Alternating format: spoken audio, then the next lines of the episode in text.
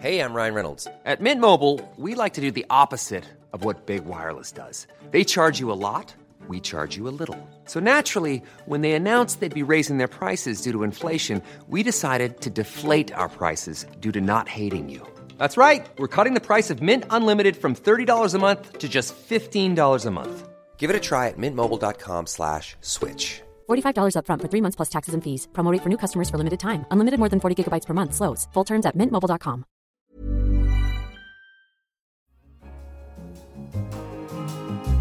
Hello, I'm Simon Long, international editor at The Economist, and this is Money Talks on Economist Radio.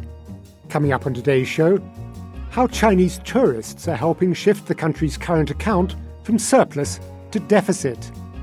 And what hurdles does Volkswagen face as it tries to go green?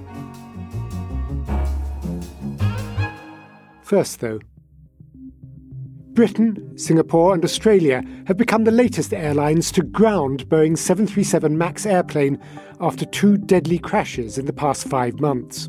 In the latest, on March the 10th, a virtually new Boeing 737 MAX airliner crashed near Addis Ababa within minutes of taking off, killing all 149 passengers and eight crew aboard.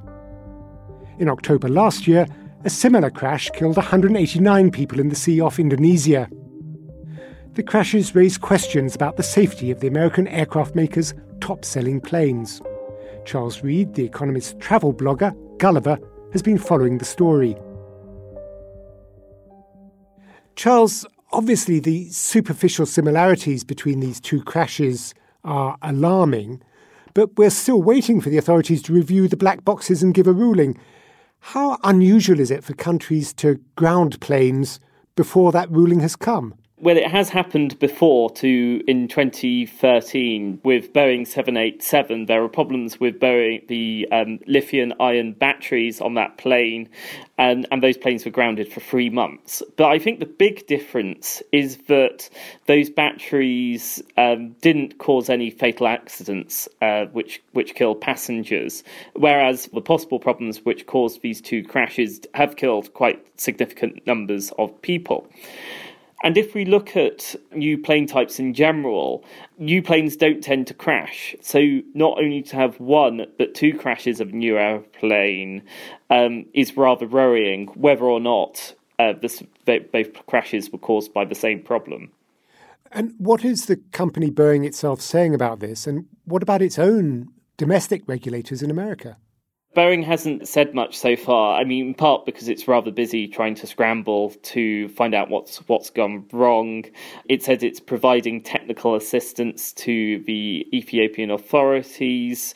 Um, it's promised to launch a new software update by next month, which should ensure that the same problem which occurred on the Lion Air crash in Indonesia last year shouldn't reoccur.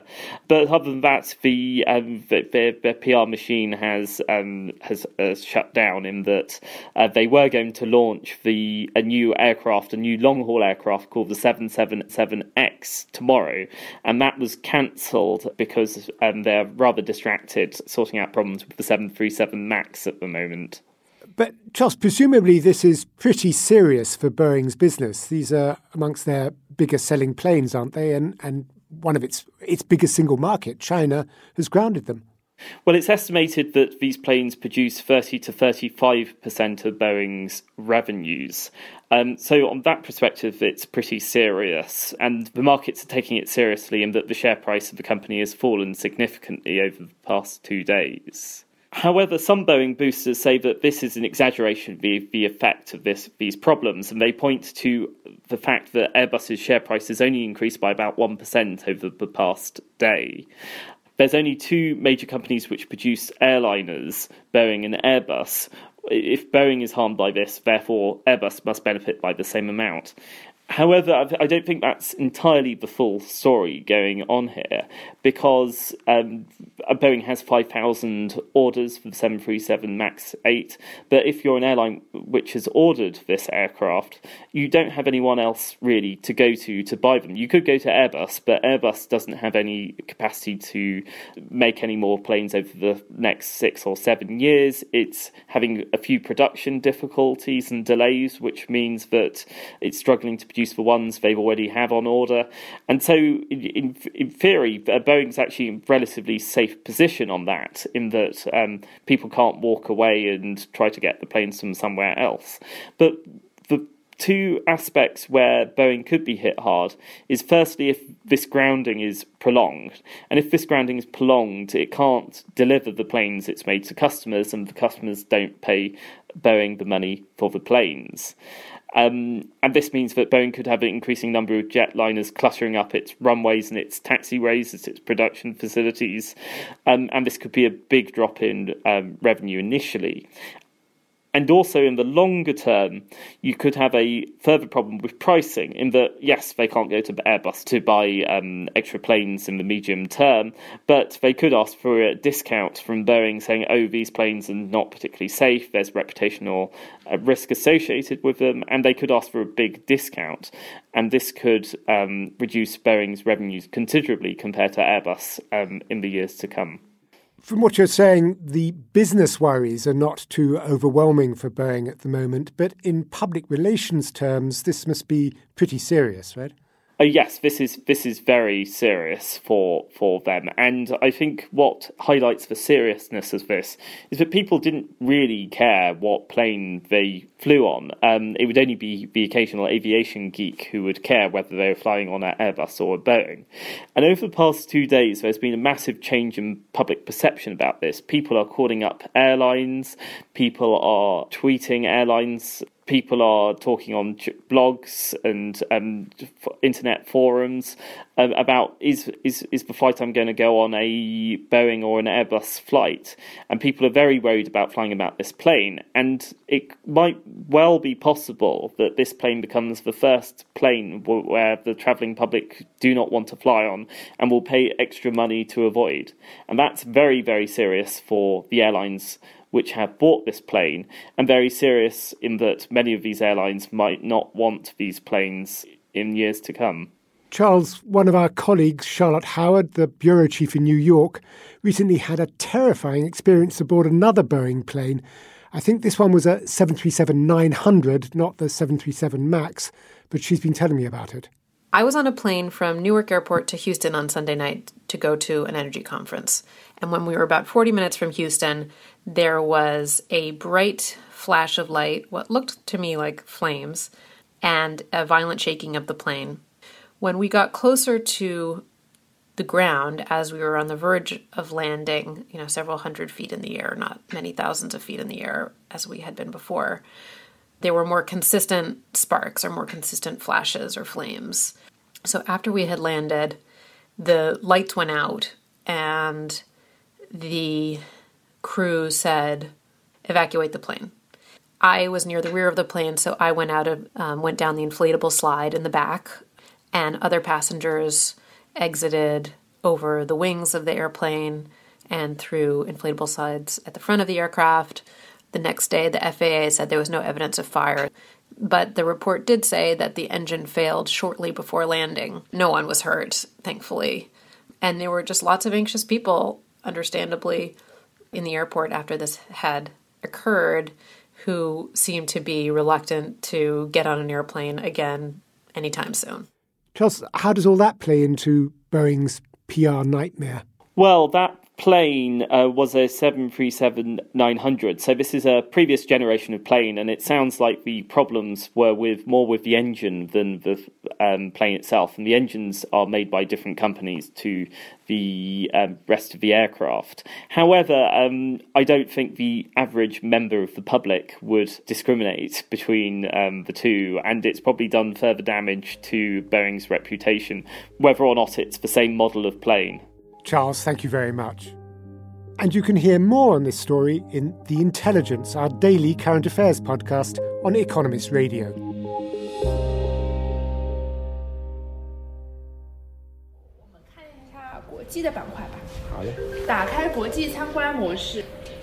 I went to the headquarters of Ctrip. It's uh, China's biggest online travel agency. It's it's a very modernistic spaceship-like building designed by Zaha Hadid. Um, huge building with about 10,000 people working in it. Simon Rabinovitch is our Asia economics editor, based in Shanghai. He's been watching a trend. more Chinese people are going on holiday abroad. I went into the control room, um, what they call the Network Operations Center at the heart of the building. Uh, when you walk into the room, you've got uh, bays and bays of people at computers monitoring basically the back end of the website to make sure that everything is working fine. And then you've got a large screen at the front where they have a series of different digital global maps that they're scrolling through, showing in real time all the different bookings that are taking place on, on the platforms. So these are the rankings for the top international hotels at the instant. Uh, it's 10:30 in the morning on Monday, March the 11th. Number 1 is Tokyo, 2 Bangkok, 3 Seoul, 4 Singapore, 5 Osaka, 6 Phuket, 7 Liverpool.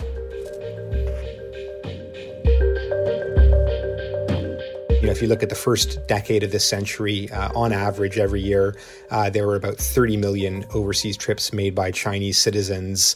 Uh, last year, it was up to 150 million, uh, and, and you know, all basic projections show that that number will will keep on increasing, uh, more or less at a double-digit rate for for the next few years at least. Now, as more Chinese people take their holidays abroad, Simon, I, I suppose in a sense they're becoming part of a huge shift in the global economy, aren't they? Which is what's happening to China's current account surplus. That's right. So, you know, if you go back uh, a decade ago, China had a massive current account surplus. It was about 10% of GDP. Last year, that dwindled to uh, almost nothing, about 0.4% of GDP. And there's a few different reasons for this, but one of the very big ones uh, is the boom in outbound Chinese tourism. Um, China, uh, if you just look at tourism as a part of the current count. uh, China is running basically a $240 billion tourism deficit, as in China is spending that much more money on outbound tourism than foreign visitors are spending on tourism you know that's a huge change from uh, just a decade ago. If you go back to 2008, the year that Beijing hosted the Summer Olympics, uh, at that point China actually had a narrow surplus uh, in terms of tourism. More foreigners were coming to China and spending more money in China uh, than Chinese people were going abroad. So this is uh, a big shift in a remarkably short period of time. So it's it's something that really does have macroeconomic implications. I suppose uh, from Economics 101, we know that a country's current account balance is the gap between its savings and what it invests. So is it that China's saving less, as you're describing, people spending more, or is it investing more, or is it a combination of both? It's actually more on, on the savings side. So the, the investment rate has been you know fairly steady at about 40% of GDP, which, which is very high by global standards. The savings rate had been exceptionally elevated, about 50% of GDP, and that has has come down. That's come down because uh, Chinese people are spending more money, they're consuming more. Um, also because of a you know a demographic shift which is which is taking place and is only accelerating. Uh, the, the aging of the population means that you've got fewer workers supporting more retirees. When this has happened in other countries, that's led to a drawdown of, of the savings rate, and that's something that's that's happening now in China.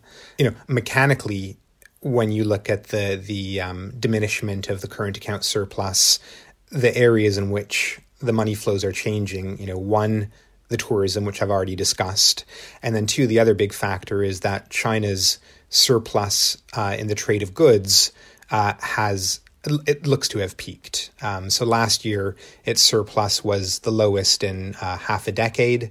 Uh, China's share of, of global exports uh, peaked a few years ago. Um, so although China is still running a big surplus in, in, in, goods trade, it's not as big as it used to be, which means that when they've got the big deficit on the services side, specifically in terms of outbound tourism, that's what leads the, the current account to, uh, to come towards zero. But from what you're saying, it, it looks as if China might have to get used to the idea that it will need to finance a current account deficit. Will that require reforms in its financial system? So I think we have to be careful when we talk about the, the, the coming of the current account deficit in China. So it, it's quite clear that the days of these stonking big current account surpluses are gone. Um, but there still are countervailing forces that will prevent the deficit from, from getting too big. So China still is a big exporting nation. Uh, it's aware that on the services side, it's been running a big deficit. And so you now see a lot of effort by the government to stop the services deficit from some sort of blowing out of control. Um, so they're investing a lot in their education sector at home. They're trying to um, fix up the tourism sector at home as well to make sure that domestic tourists don't just go abroad, that they stay home, and that they attract more foreign tourists as well. So, so there's limits to how big the, the current account deficit is going to get. But you're absolutely right. I mean, even running a small current account deficit does put pressure on China to find ways of, of financing it. Uh, and the conventional way to do that is to open up more on the capital account side um, to ensure that foreigners can invest more in, in China's um, stock and bond markets as a way of bringing money in they're they're wary about opening up too quickly to foreign capital because that does lead to vulnerabilities. Um, so if you look at the kinds of reforms that they're doing, they're really trying to attract what they deem to be the highest quality foreign capital, which is um, you know investment, which is longer term, a little more stable, a little more patient. Um, so they're still going about it very much in their their sort of controlled gradualist uh, Chinese fashion. I suppose if you look at the big picture, the removal of that huge 10% surplus of a decade ago, which was blamed by a lot of people, or one of the factors blamed for the global financial crisis, the global imbalance, that that has gone is something the world ought to be cheering. I think that's right. I I think that the idea that the, the surplus in the first place caused the global financial crisis was overdone. Uh, in the sense that the, the original argument was that there is this great savings glut. China was one of the big causes of it. This is something that depressed interest rates and bond yields in America, which then led to speculation, which led to the financial crisis. But as we've seen with China's current account surplus coming down, the global savings glut ha- has been partially addressed, and yet interest rates in America have remained very low. So China was a contributing factor, but but certainly not the the driving cause of all that.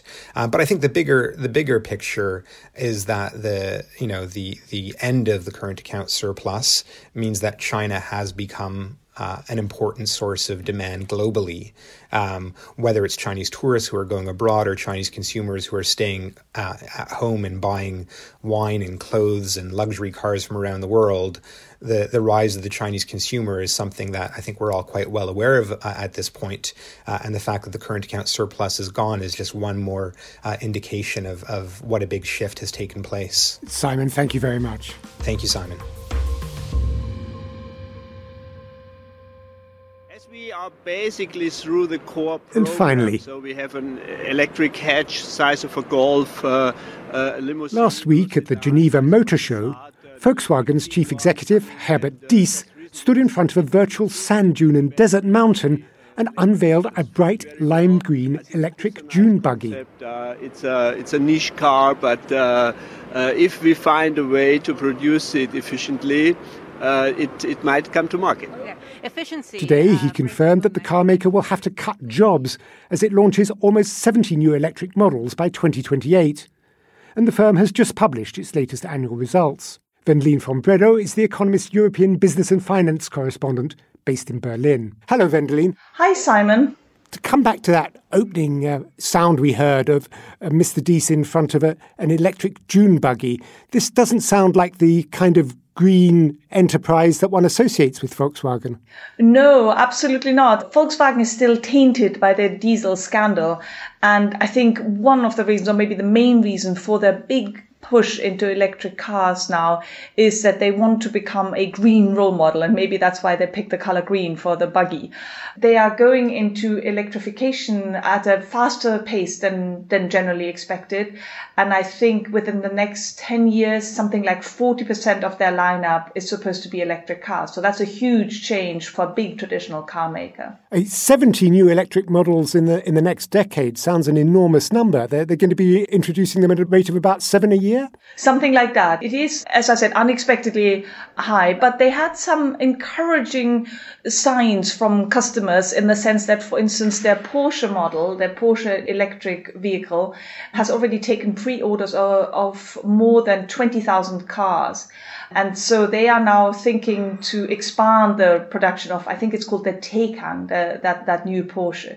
So they think that it, you know, that, that there is a lot of demand from customer, which is something other, other companies are skeptical about, but, but Volkswagen is going all in. And how is the firm doing? What, what do its annual results show? Well, they're not bad considering that Volkswagen had so many problems over the last years. You know, the biggest and the most costly one obviously was the diesel scandal, which has so far cost them something like 29 billion euros in, in fines and, and, and other costs. And also considering that one of their main markets, China, is slowing down. So um, across its brand, Volkswagen sold 10.9 million cars worldwide last year and they generated 236 billion euros in profit, which is an increase of nearly 3% in annual revenue. And that's after paying all these fines? That's after paying all these fines. So it's, I mean, these with some justifications said we, we had a decent year, and they did, but what analysts say and, and, and insiders who I talk to, they say, well, Volkswagen could be doing so much better. They are, the, you know, the biggest private employer in Europe, the biggest European car maker. They have so many different brands. They're investing so much in R&D and they're really punching below their weight. And it's partly because they keep blocking themselves. They have this archaic corporate governance and uh, and their unions or union representatives uh, play an outsized role, and it keeps you know whoever tries to reform Volkswagen has to. To, to contend with them, and it's been a big problem, and it will be a big problem for Diess, who's only been CEO for about a year. I was going to ask you about him. He's relatively new in the job. How is he seen as doing, and what are what are his main tasks? Is it to make Volkswagen green and to sort out its labour relations? Exactly those two things. So he he came from BMW and then he led VW, Volkswagen, which is of course only one of the many brands of the Volkswagen group. He's an Austrian manager. He's got a very good reputation in the industry. They all say if anyone can reform VW, it's him. But in terms of diplomacy, his most difficult task will be to contend with the very powerful union led by Bernd Mr. Osterloh. And the reason they are so powerful is that, first of all, there are union representatives on VW's board, as is the case with many German companies. But also the state of Lower Saxony owns 20% of the company and their representatives on the board tend to follow the lead of unions. So unions are much more powerful at VW than at other traditional German companies. Vendeline, thanks very much. Pleasure, Simon. And that's all for this edition of Money Talks. Don't forget to rate us on Apple Podcasts, and if you like our journalism, why not try a subscription at economist.com slash radio offer. 12 issues for £12 or $12. I'm Simon Long. In London, this is The Economist.